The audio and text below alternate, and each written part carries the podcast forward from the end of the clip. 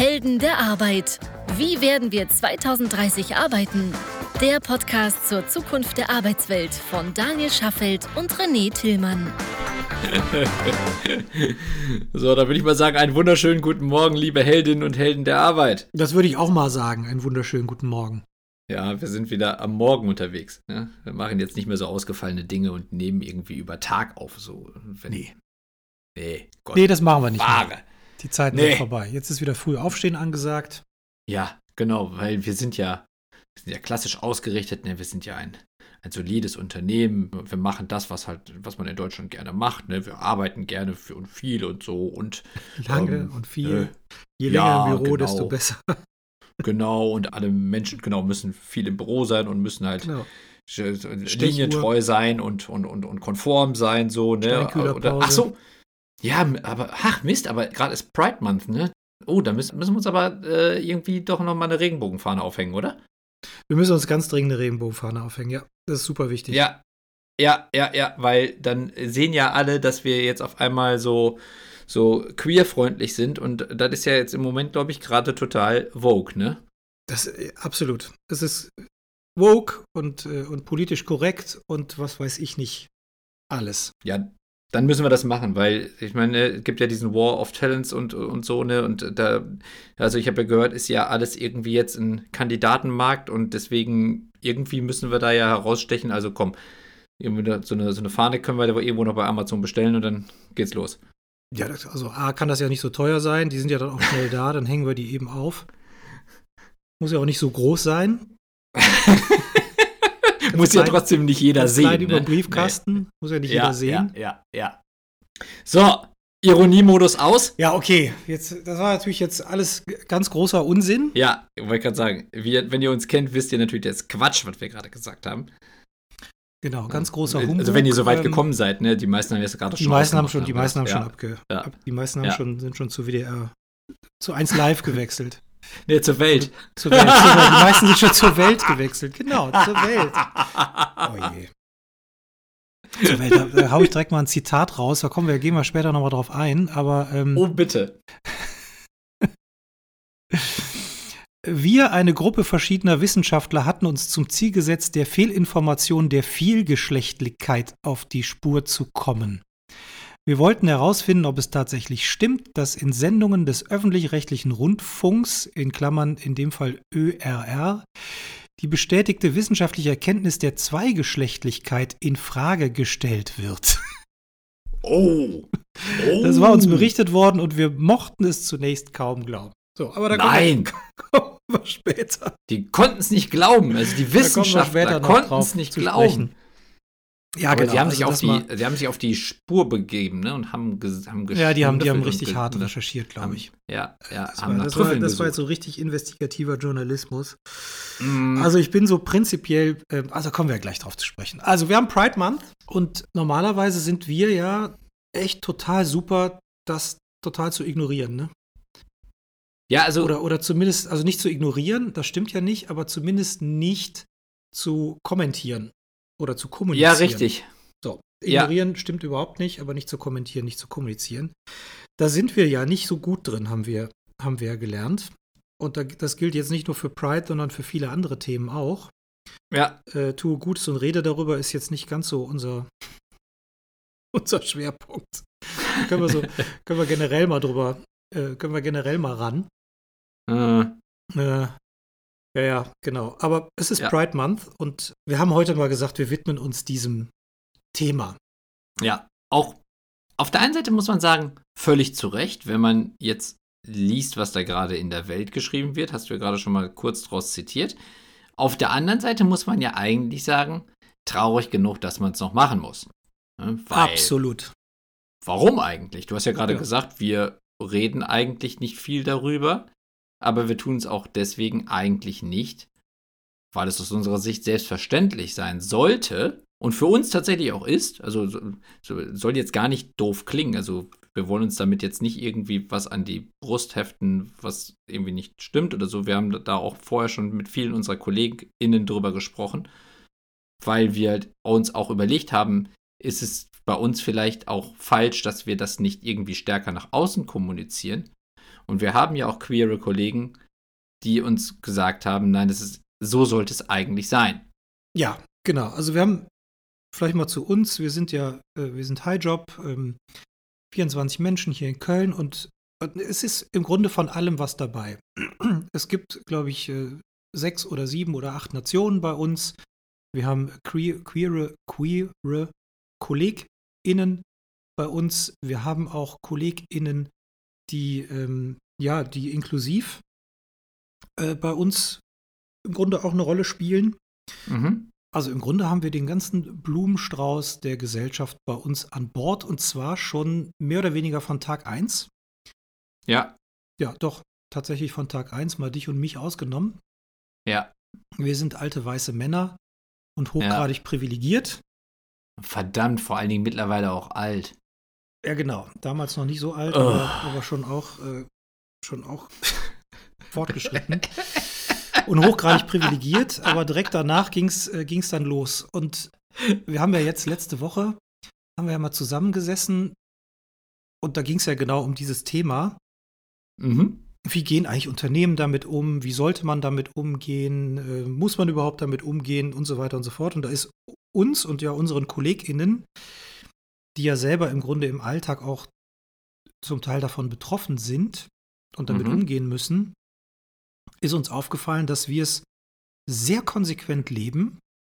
Ne? Also Inklusion, Diversität, LGBTQ, Plus äh, und so weiter und so fort. Aber es nicht kommunizieren und nicht wie so eine Monstranz vor uns hertragen die ganze Zeit. Ich glaube, es gibt keinen LinkedIn-Post von uns, keine Fahne äh, an der Tür und so weiter und so fort.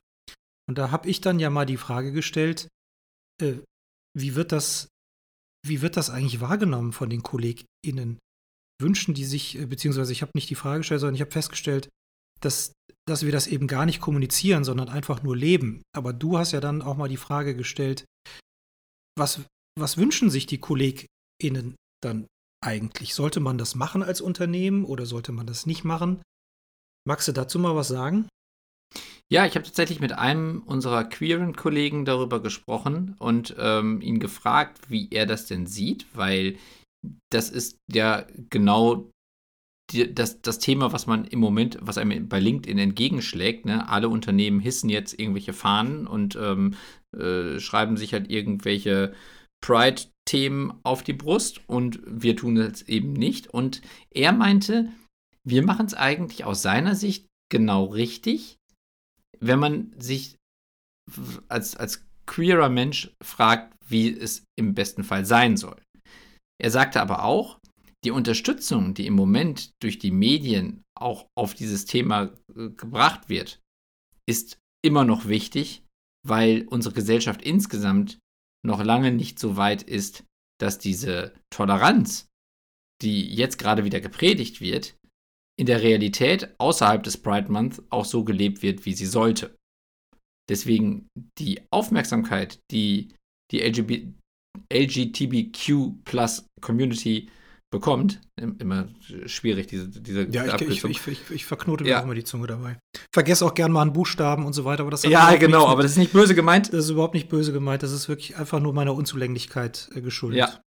Aber diese äh, Aufmerksamkeit, die die Community bekommt, die ist wichtig, aber die ist eigentlich trotzdem nicht die Art, wie, wie es die Realität sein sollte, wenn es perfekt wäre, nämlich es wäre eine Selbstverständlichkeit, die auch nicht irgendwo nach außen getragen werden muss, weil man einfach davon ausgeht, dass es so ist, wie es ist, nämlich jeder Mensch ist so, wie er ist und bringt dann eben seine Fähigkeiten oder ihre Fähigkeiten ein.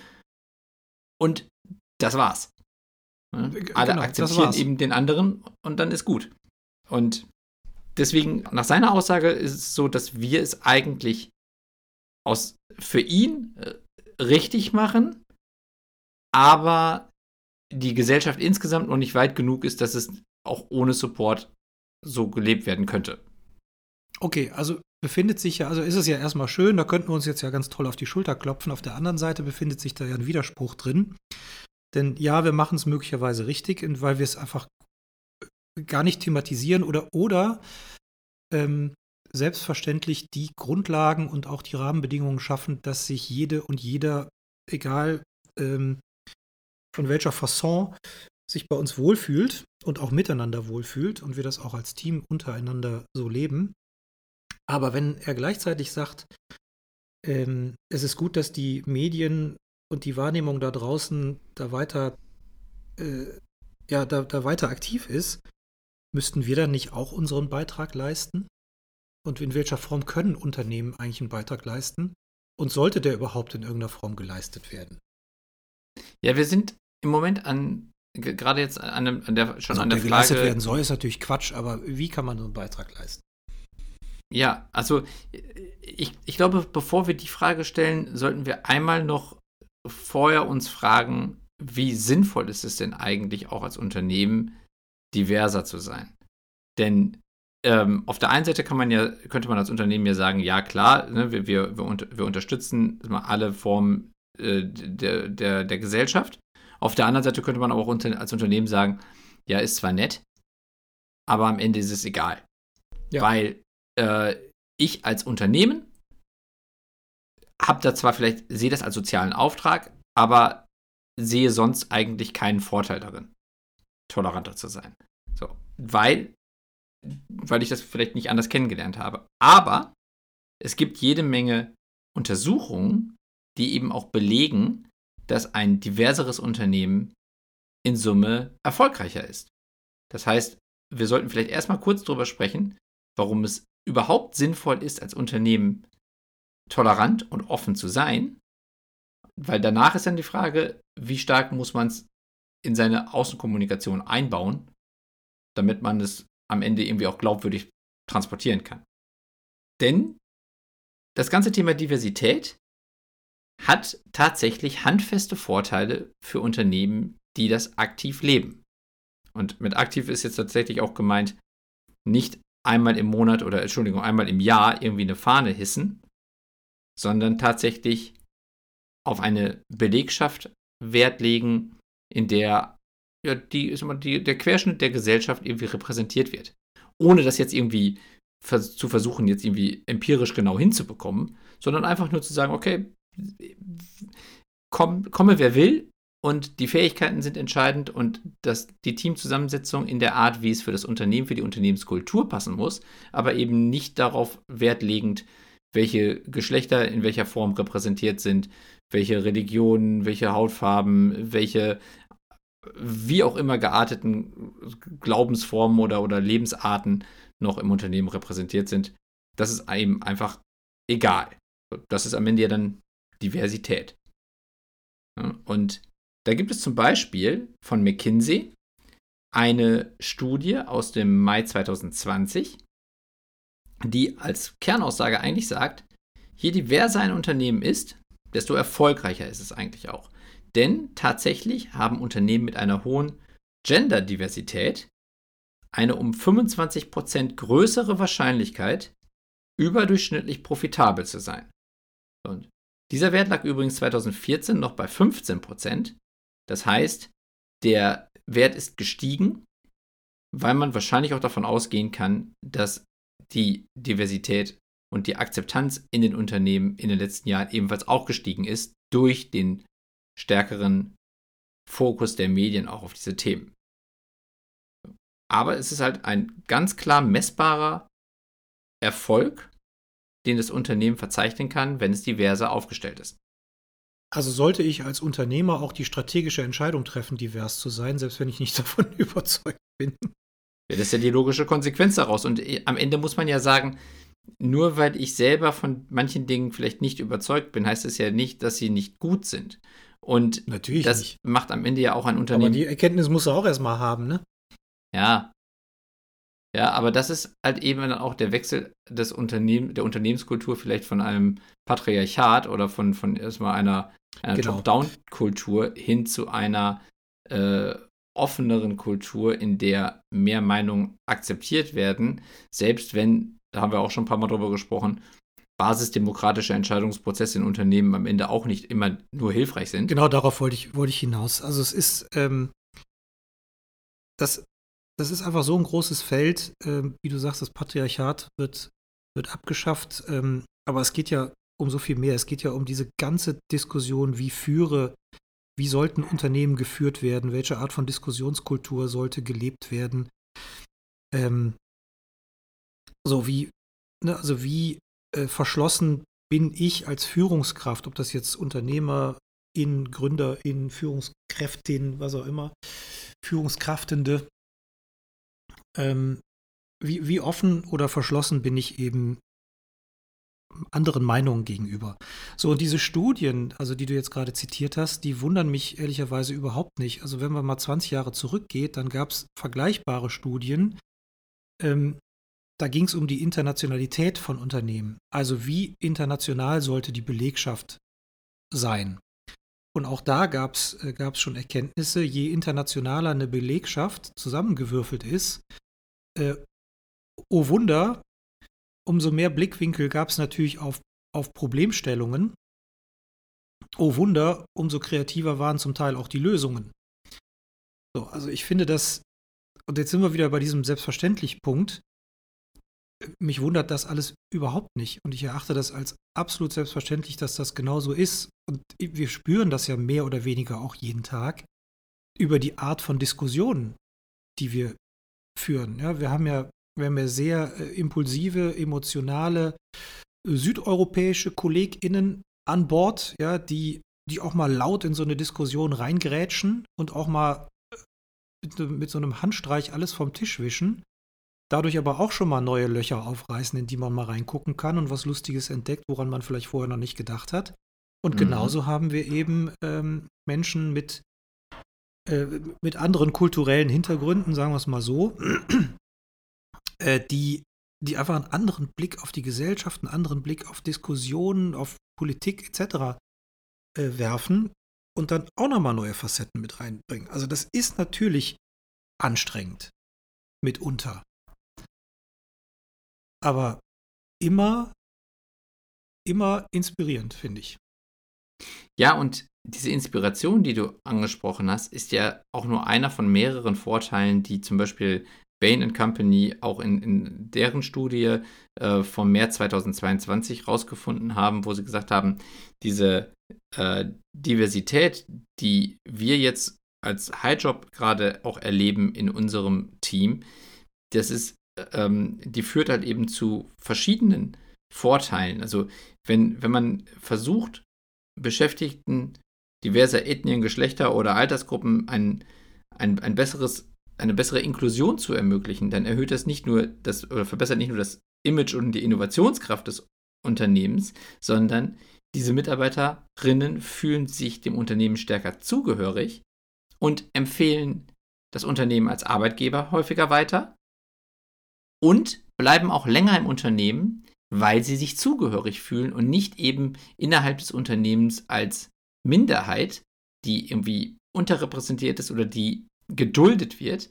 Denn wenn ich in so einer Situation bin, fühle ich mich natürlich schneller unwohl und werde auch schneller einen neuen Job suchen. Und das heißt, die, die Vorteile liegen auf der Hand. Und am Ende geht es jetzt natürlich auch darum, wie weit kann ich als Unternehmen nicht nur auf der einen Seite diese Kultur im Unternehmen schaffen. Das ist auch etwas, das werden wir wahrscheinlich in dieser Folge nicht ausreichend irgendwie beleuchten können, weil da gibt es wahrscheinlich mannigfaltige Möglichkeiten, aber auch sehr unterschiedliche Probleme, aus denen die Unternehmen kommen, sondern wir wollen heute ja dann noch, noch mal kurz darüber sprechen, wie weit darf ein Unternehmen oder sollte ein Unternehmen sich diese Diversität und auch diese Toleranz, die dann hoffentlich im Unternehmen aktiv gelebt wird und eben nicht nur nach außen kommuniziert wird. Wie weit darf sich dieses Unternehmen diese, ja, dieses Achievement quasi an die Brust pinnen und öffentlich zur Schau stellen? So. Ja, also bevor wir dahin kommen, gehen wir vielleicht noch mal einen Schritt zurück. Ich glaube, unstrittig ist, dass die Gesellschaft diesbezüglich noch viel zu lernen hat. Mhm. Weil sich natürlich in der, aus der Historie heraus äh, einfach, also selbst das, das Gesetz, glaube ich, äh, gegen Homosexualität, ich bin jetzt ehrlicherweise nicht gut informiert, ich weiß nicht, wie es heißt, aber dass Homosexualität, glaube ich, strafbar war, das ist meines Wissens ja auch erst Ende der 80er oder Anfang der 90er in Deutschland ähm, gekippt worden. Ich dachte, es wäre in den 70ern gewesen, aber äh, auf jeden Fall ist ja, es aber es gab nicht noch ein anderes Gesetz. Es gab noch ein anderes Gesetz, das war erst, ist erst 1991 gekippt worden. Dann, dann verwechsel ich das jetzt, aber das hatte, das äh, hatte auch damit zu tun. Mhm. Ähm, okay, jetzt bin ich, bin ich schlecht vorbereitet, ehrlicherweise, aber will einfach nur sagen, das ist alles noch nicht so wahnsinnig lange her. Du und ich, wir waren schon auf der Welt und wir waren zum Teil auch schon also äh, in der Schule oder vielleicht sogar jugendlich oder heranwachsend. So, das ist alles nicht so lang her. Äh, von daher hat sich das natürlich bei vielen, vielen Menschen nach wie vor eingenistet, wie man denn äh, damit umzugehen hat. Ja, und, und mindestens noch mal bei unseren Eltern vielleicht. So, ähm, und das merkt man schon. Also ich habe heute Morgen noch einen Bericht gehört, ähm, das sind zwei Mädels aus Münster, die, ähm, die kreiden, und wenn ich sage ankreiden, dann meine ich das wörtlich, die kreiden das ganze Thema Catcalling an. Sagt dir der Begriff Catcalling was? Katzen rufen? Sehr schön, danke. Ähm, also ehrlicherweise nein. Merkt man das? Ehrlich. Okay, du kennst dich eben mit Krypto aus und ich mit Catcalling. Ähm, also, Nein, Catcalling ist, ähm, ist im Grunde die, ist tatsächlich so dieses, dieses Kätzchenrufen. Also, das ist im Grunde dieser ähm, sexualisierte Begriff, wenn, wenn Männer oder wer auch immer äh, Frauen anzüglich hinterher rufen. Also, ob das jetzt Ah, das Hinterherpfeifen ist Mhm. oder äh, äh, na, du heißer Feger oder äh, na, du kleine Muschi, wolltest du nicht auch schon immer mal äh, Mhm. ordentlich versorgt werden und so weiter. Das kommt ja, das ist ja noch gang und gäbe. Machen wir uns nichts vor. So, und die beiden haben einen Insta-Account, ähm, da müsste ich, da müssen wir noch mal ein bisschen noch mal recherchieren, das äh, höre ich mir noch mal an, was das war. Können wir das vielleicht in die Show Notes packen. Die haben einen Insta-Account, wo ähm, in Münster ganz speziell, äh, wo äh, Frauen, die, die eben Cat gecallt wurden, in welcher Form auch immer, das dokumentieren können mit dem Ort, wo das passiert ist. Und die gehen dann hin und, ähm, und zitieren diesen Spruch, der dann, äh, der dann gerufen wurde und malen den eben auf den, auf den Gehweg oder, oder wohin auch immer. Oh, toll. Ja, und das finde ich eine ganz tolle Aktion. Die kommen im Moment nicht hinterher, weil sie sagten, äh, so seitdem langsam wieder Sommer ist und Frühling und die Leute mehr draußen sind und, und Corona ähm, nicht mehr ganz so die Menschen an zu Hause bindet, äh, kriegen die zum Teil pro Tag alleine in Münster ähm, 30, 40, 50 ähm, ja, Meldungen dafür. So. Und jetzt kommen sie nicht ganz hinterher, weil sie noch bis, ich glaube, irgendwie 130, 140 Meldungen äh, noch ankreiden müssen im wahrsten Sinne des Wortes. So, aber auch, also alleine das ist ja ein Zeichen, wie selbstverständlich das in so einem relativ kleinen Areal wie Münster, ja, wie selbstverständlich es zum Teil noch genommen wird, sich so zu verhalten. Mhm. Ja, also natürlich muss gesellschaftlich was getan werden.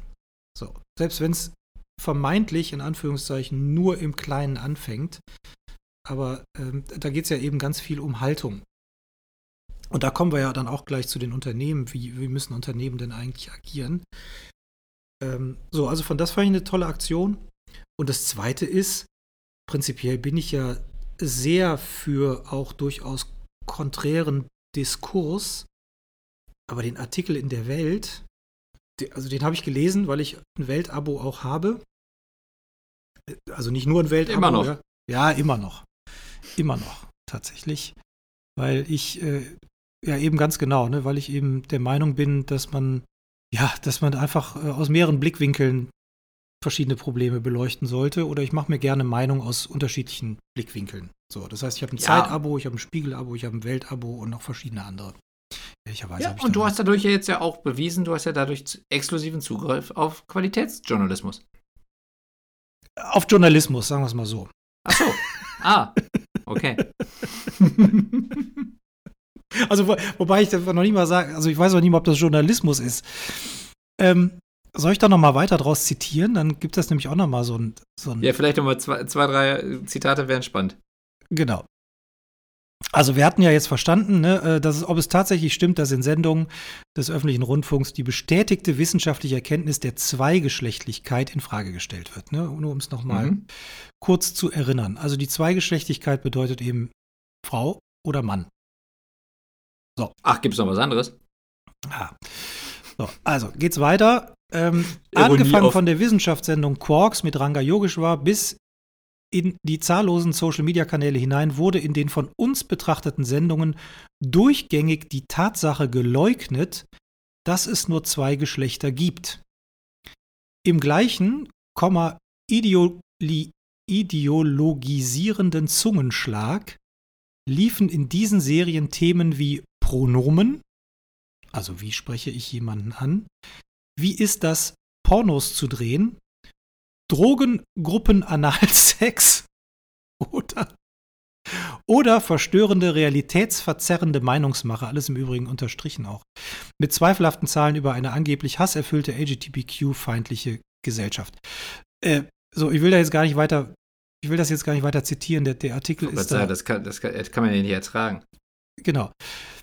So, das ist jetzt mal nur ein Absatz von insgesamt da noch so zehn kommenden ungefähr, die alle in eine ähnliche Kerbe schlagen, wo es dann natürlich am Ende des Tages auch um Rundfunk, Rundfunkgebühren geht, wo es am Ende des Tages natürlich auch darum geht, äh, wie werden unsere Kinder äh, beeinflusst und ob man äh, nicht auch Gesetze schaffen sollte, wie es jetzt ja gern im konservativen Amerika der Fall ist, dass in Grundschulen bestimmte Themen nicht mehr unterrichtet werden dür sollen, dürfen und so weiter Mhm. und so fort. Also, prinzipiell bin ich für den Diskurs und prinzipiell bin ich auch für den harten Diskurs. Aber ehrlicherweise frage ich mich da doch schon, wie, wie so ein Artikel durch so eine Redaktion kommen kann. Oder ist das, oder muss man das, das muss man aushalten wahrscheinlich als Gesellschaft, ne, oder? Ja, also Matthias Döpfner hat das ja dadurch, der, Springer-Vorstand hat das ja dadurch gerechtfertigt, dass es ein Gastbeitrag ist und das eben halt über die, also durch die Pressefreiheit und durch die Meinungsfreiheit eben gedeckt ist, aber natürlich nicht die Meinung der Weltredaktion widerspiegelt. Tatsächlich hat Welt selbst, das muss man ja zur, zur Ehrenrettung der Welt dann auch wieder sagen, ja mittlerweile auch mehrere weitere ähm, Beiträge veröffentlicht Ja, ja, das auf jeden die Fall. sich wiederum sehr kritisch mit diesem Beitrag, mit diesem ersten Beitrag auseinandersetzen. Zum Beispiel von dem äh, Queer-Beauftragten der Bundesregierung und dem und grünen Politiker Sven Lehrmann, der halt dann den Beitrag geschrieben hat, Homo- und Transfeindlichkeit ist keine Meinung, sondern Menschenfeindlichkeit. Ja. Und der dann eben halt auch nochmal sehr stark darauf eingeht, dass diese, dass diese Transfeindlichkeit, also diese, diese Aussage, dass es nur zwei Geschlechter gibt, dass das nicht nur nicht wahr ist, sondern dass es am Ende tatsächlich die, die ganzen Bemühungen wieder auf Null setzt, eben eine höhere Akzeptanz von Menschen in der Gesellschaft hinzubekommen, die sich anders fühlen und die auch wissenschaftlich belegt anders, ein anderes, einen anderen Bezug zu ihrem Körper haben. Und was dann eben halt hier in diesem Artikel in der Welt quasi unter der, unter der Flagge der, der Wissenschaftlichkeit einfach, ja, wie du immer so schön sagst, mit dem Arsch wieder eingerissen wird. Ja, absolut. Und Springer hat zumindest an der Stelle dann auch einige Anstrengungen unternommen, diesen Gastbeitrag danach wieder irgendwie ins rechte, rechte Licht zu rücken oder so mal richtig einzuordnen. Aber es wundert mich auch, dass die Springer-Redaktion oder die Weltredaktion in diesem Fall diesen Beitrag ja unter dem Aspekt der, ähm, der Meinungsfreiheit eigentlich mehr oder weniger als ersten Beitrag im Pride Month Ja, genau, war, ja und, und ich sag mal, die Gegenbeispiele und Gegendarstellungen und so weiter, die kamen ja dann auch erst, nachdem es durchaus Proteste gab. Gut, das Ja. wollen wir jetzt nicht weiter diskutieren, aber, aber ähm, klar ist, sowohl durch, also durch die beiden Beispiele, Weltbeitrag als auch die, das Ankreiden in Münster, es ist da noch ganz schön viel zu tun.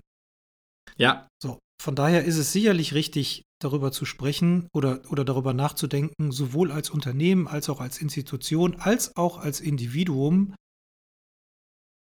wie auch immer aktiv zu werden. genau. Und da ist es halt eben ein schmaler Grad als Unternehmen, da den richtigen Ton zu treffen.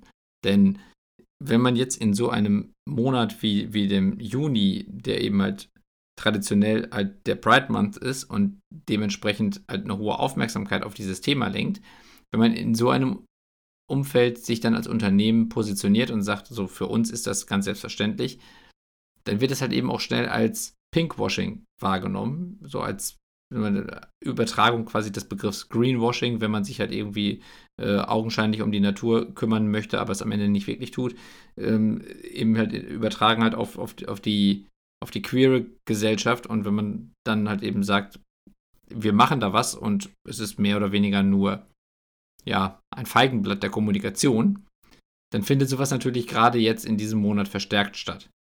Und da ist es natürlich auch für Unternehmen schwierig, den richtigen Ton zu treffen zwischen die Community unterstützen und gleichzeitig halt eben nicht irgendwie in, in, in Aktivismus verfallen oder auch in äh, ein bisschen übers Ziel hinauszuschießen und es am Ende selber auch nicht glaubwürdig leben zu können. Ähm, ich habe ein, zwei Beispiele dafür, wo ich finde, dass es, dass es glaubwürdig ist, wie Unternehmen sich in dieser Richtung präsentieren. Okay. Ähm, zum Beispiel von Markus Weiß, das ist der Unternehmenssprecher von McDonalds, den, den kenne ich auch persönlich, der jetzt seit sechs Jahren mittlerweile bei dem Unternehmen tätig ist und das aus eigener Hand sehr gut kennt äh, und äh, also das Unternehmen kennt und halt eben auch sehr glaubwürdig darüber berichtet, wie er die Diversität von einem Unternehmen mit insgesamt 118 Nationen von Mitarbeitern erlebt und der halt eben auch sagt, also dass, dass es bei McDonalds halt eben überhaupt nicht darum geht, wie du als, als Mensch tickst, sondern dass es halt eben nur darum geht, dass du ja die, die Werte von, von McDonalds gut findest und eben dort, dort gerne arbeitest und dann aber eben auch genauso toleriert wirst, egal wie du bist. Ja. Und dadurch, dass ich den Markus kenne, glaube ich, glaube ich ihm das absolut.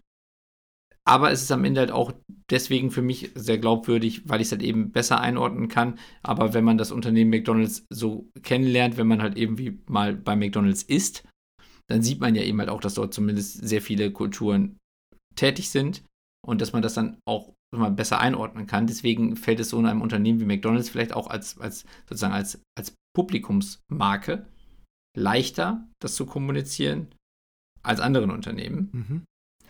Deswegen habe ich ein anderes Unternehmen, was auch jeder kennt, Amazon, wo man aber tendenziell schon deutlich seltener sieht, wer da arbeitet. Ja, die sind ja klar, also schon mal äh, ja, so schwieriger zu sehen. Genau. So, und Amazon hat zum Beispiel jetzt auch sich sehr viel für, für, für den Pride Month getan hat äh, unter anderem bei Amazon Music und bei Amazon Prime Video äh, Playlists rausgesucht, Filme rausgesucht und äh, so, die, die halt eben dieses Thema unterstützen und, und stärken. Hat aber auch Imagefilme aufgenommen im Unternehmen mit Mitarbeiterinnen, die halt eben da zu Wort kommen und dann ihre eigenen Erfahrungen berichten können. Mhm. Das ist natürlich jetzt alles Hochglanzvideo und da kann man sich natürlich dann auch wieder fragen, wie weit ist die Meinung, die da geäußert wird, ehrlich? Ja. Und wie stark ist das geskriptet? Aber es ist zumindest so, dass dort echte Menschen mit echten Jobtiteln zu Wort kommen, die eben eine Meinung vertreten, die halt, ja, vielleicht nicht ganz so äh, gewöhnlich ist.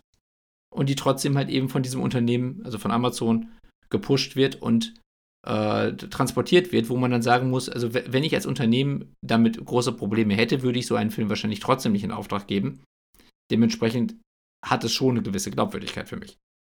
Ja, zumindest positionierst du dich jetzt erstmal als Unternehmen. Du zeigst eine genau. Haltung und du sagst, äh, an dem Punkt, äh, wenn mich denn jemand angreifen möchte, mache ich mich angreifbar, weil ich mich positioniere.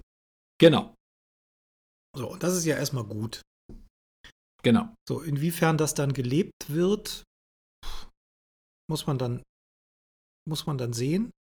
Äh, du hattest ja auch das, äh, das Beispiel im Vorfeld, hast du es ja gesagt, äh, ich glaube von der Munich Re, ja, von, mhm. den, von der Vorstandsriege, in dem Fall alles weiße, alles alte weiße Männer, glaube ich.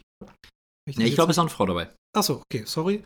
Gut, aber von der Vorstandsriege und Munich Re ist ja nun mal ein hochgradig konservatives Unternehmen seit vielen, vielen Dekaden.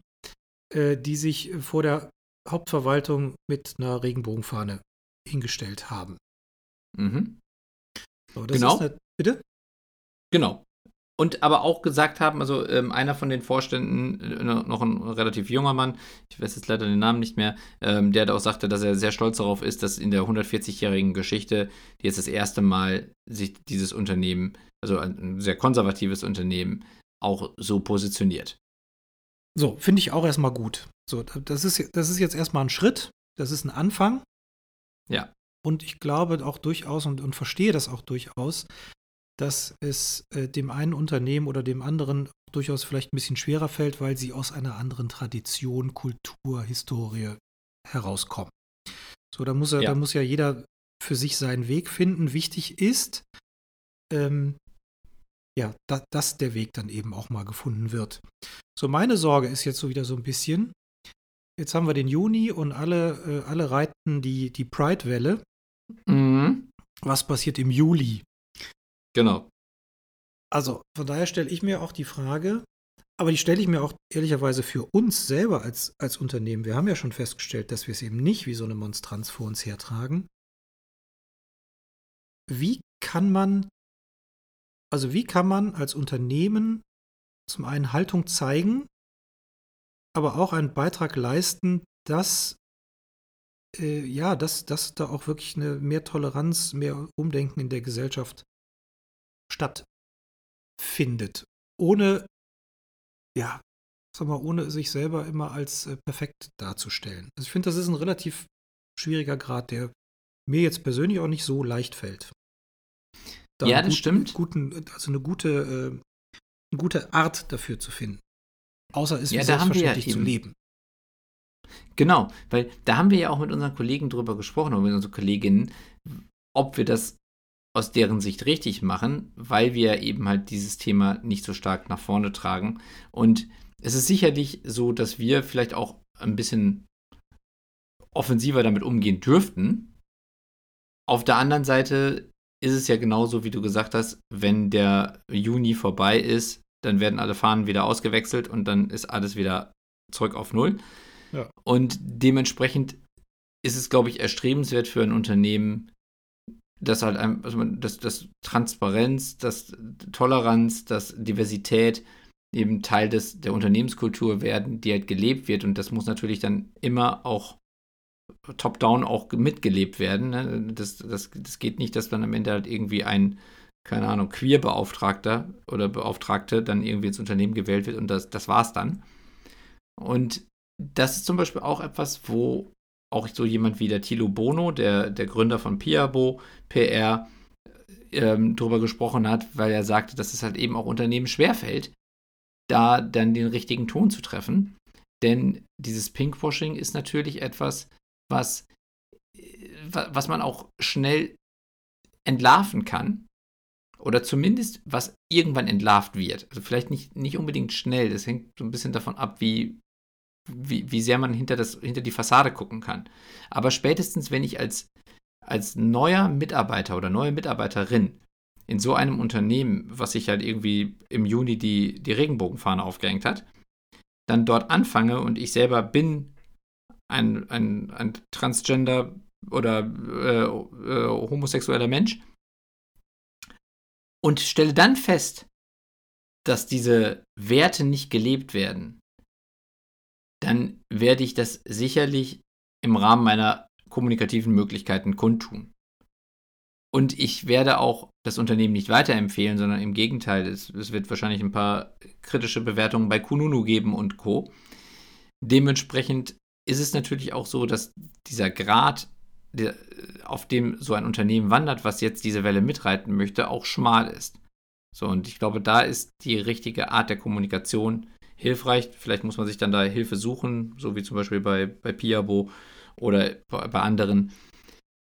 Aber da finden wir ja auch im Moment noch unseren Weg. Und da haben wir ja auch schon Ja, gesagt, das, das fällt uns schwer.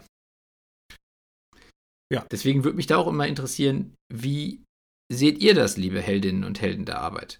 Wie, wie steht ihr dazu? Arbeitet ihr in Unternehmen oder also seid ihr Unternehmerinnen oder arbeitet ihr in Unternehmen, die sich für das Thema queere Communities einsetzen, die jetzt aktuell irgendwie auf dem Unternehmensdach die Regenbogenfahne gehisst haben, die aktuell eine Menge Imagefilme raushauen? Oder lebt ihr in einem Unternehmen, das das tatsächlich lebt, ohne dass es kommuniziert wird? Oder, noch krasser, seid ihr in einem Unternehmen, das eben so eine ja, Kultur aktiv unterdrückt oder zumindest, wo es immer noch überhaupt nicht geduldet wird. So ein, ein, ein schönes Beispiel ist ja zum Beispiel der Profifußball, ne, wo, wo man ja. wo prozentual, ich, ich, ich glaube, es, es gibt irgendwo ah, ich, ich will jetzt nicht, nichts Falsches sagen, aber ich meine, es gibt irgendwo äh, statistisch irgendwie 10% der, ja, ich, der, der Männer in Deutschland irgendwie müssten schwul sein, dementsprechend müssten es auch theoretisch 10% der Fußballer sein und, und äh, äh, jetzt gab es den ersten, der sich geoutet hat in ich, Irland oder in England. Ein aktiver äh, Profifußballer, der jetzt gerade, ja, sehr jung auch noch, sehr ich glaube 17, ich glaub, 18 grad, grad oder so. sehr jung in den Profifußball gewechselt. Genau, und der das jetzt gemacht hat und damit der Erste ist, der es überhaupt in seiner aktiven Spielerkarriere gemacht ja. hat. Der hat ja gerade mal begonnen, ne? Also in seiner beginnenden gerade erst begonnen. Genau. aktiven genau. Karriere. Genau. Und arbeitet ihr vielleicht in einem Unternehmen, in dem ihr das Gefühl habt, dass abweichende Meinungen, abweichende Lebensarten überhaupt nicht geäußert werden dürfen, weil ihr sonst Sorge habt vor Ressentiments oder irgendeiner Form von Benachteiligung. Das würde uns sehr interessieren. Ja, sehr sogar. Schreibt uns oder diskutiert auch mit uns auf den üblichen Kanälen, auf denen wir unterwegs sind. Und wenn euch das heute zu wenig technisch war oder zu wenig um die Zukunft der Arbeit ging, oder ihr gesagt habt, das war ein spannendes Thema, mal gucken, was die sonst noch so haben, geht auf heldenderarbeit.me Dort findet ihr weitere 75 Folgen aus den letzten zwei Jahren. Und ich bin letztens mal die, Inhaltsan äh, die, die Inhalte nochmal durchgegangen und muss ehrlicherweise sagen, bis auf ganz, ganz wenige Folgen haben die bis heute nicht an Aktualität verloren. Wenn ich das mal ja, so als, mal. als Eigenlob äh, für uns mal so ein bisschen, bisschen mal voranstellen darf. Ja, also das, das, das darfst du und da freue ich mich ja sehr drüber, denn das heißt ja für mich auch, ich, irgendwann steht wieder der Sommerurlaub an mit der Familie und dann habe ich ja mehr Zeit, Podcasts zu hören und dann höre ich ja einfach mal meinen neuen Lieblingspodcast, Helden der Arbeit. Ja, wenn da so, so viele aktuelle auch. Inhalte drin sind. also lasst uns teilhaben an eurer Sicht der Dinge. Ja, wir freuen uns. Wir freuen uns und ansonsten gehabt euch wohl. Happy Pride Month. Happy Pride Month. Ciao. Tschüss. Das war eine weitere Episode der Helden der Arbeit von Daniel Schaffelt und René Tillmann. Das hat dir gefallen? Dann abonniere uns jetzt, um keine Folge zu verpassen. Weitere Infos findest du auf www.heldenderarbeit.me. Ach ja, eine Bewertung wäre ein Träumchen.